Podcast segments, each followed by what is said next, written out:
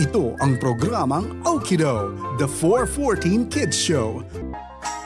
Kwentong may aral, kwentong inaabangan. Ito ang Kwento Kid. Ang kwento kid natin ngayong araw na ito ay mababasa sa aklat ng Marcos chapter 2. Ito ay hango sa tunay na pangyayari at nakasulat sa ating kasaysayan. Bumalik si Jesus sa Kapernaum makalipas ang ilang araw at kumalat ang balitang siya'y nasa kanyang tahanan.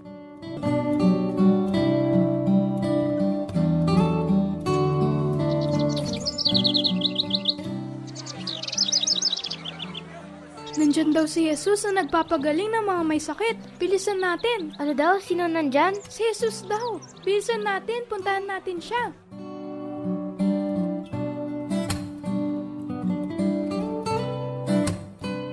Kaya't nagkatipon ang mga napakaraming tao. Ano pat, walang matayuan kahit sa labas ng pintuan. Samantalang nangangaral si Jesus, may idinating na isang paralitiko na dala ng apat na tao. Hindi nila ito mailapit kay Jesus dahil sa dami ng tao.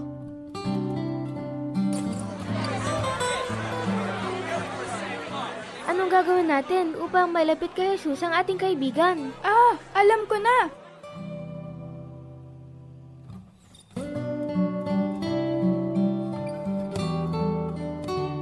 Kaya't binagbak nila ang bubong sa tapat ni Jesus at ibinaba ang paralitikong nakaratay sa kanyang higaan. O, dahan-dahan lang ah. Isa, dalawa, tatlo. Uy, Hala, hala, saglit. Baka mahulog. mahulog. Uy, saglit. Dahan-dahan lang. Baka mahulog. Hala, hala, baka mahulog. Isa pa, bibilang ako. Sabay-sabay tayo sa pagbaba ng tali. Isa, dalawa, tatlo. Uy, uy. Ayan, da- dahan-dahan lang. Malapit na.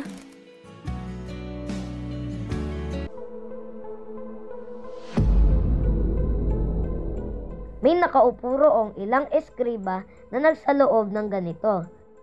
Bakit nagsasalita ng ganito ang taong ito? Kalapas tanganan sa Diyos yan. Hindi ba't Diyos lamang ang makakapagpatawad ng mga kasalanan? Alam ni Jesus ang kanilang mga iniisip, kaya't sinabi niya, Bakit kayo nag-iisip ng ganyan? Alin ba ang mas madali? Ang sabihin sa paralitiko na pinapatawad na ang iyong mga kasalanan? O ang sabihin tumindig ka, dalin mo ang iyong higaan at lumakad ka? Patutunayan ko sa inyo na dito sa lupa, ang anak ng tao ay may kapangyarihan magpatawad ng mga kasalanan. Sinabi niya sa paralitiko, Tumindig ka, dalhin mo ang iyong higaan at umuwi ka.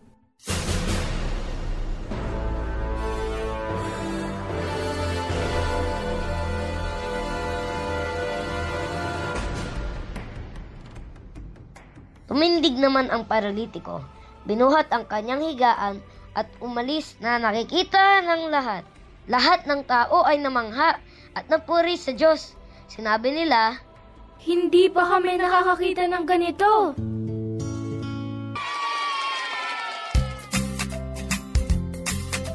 Ang kwentong ating napakinggan ay nagpapakita ng katangian at kilos na tunay na mga kaibigan. Tama, EJ.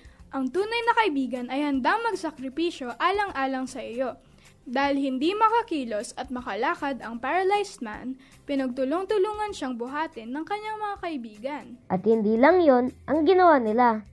Dahil parang imposible silang makalapit kay Jesus dahil sa dami ng tao na gusto ring makita at lapitan si Jesus, gumawa sila ng paraan na talagang nakakatawag sa pansin ni Jesus. Gusto nilang gumaling ang kanilang kaibigan na may sakit, kaya hindi na muna nila inintindi kung magalit man ang may-ari ng bahay na binutasan nila ng bubong. Marahil matapos ang eksena ng pagpapagaling ni Jesus, sama-sama rin ang magkakaibigan na ito na inayos ang sinira nilang bubong. Ang true friends ay gagawin ang lahat upang may lapit ka kay Jesus. You